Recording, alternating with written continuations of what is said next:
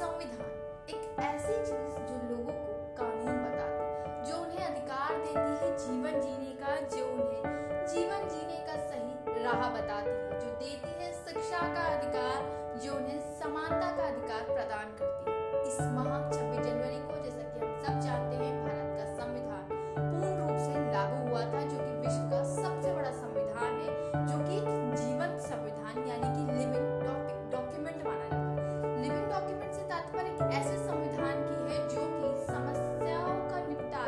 समय के मुताबिक करता है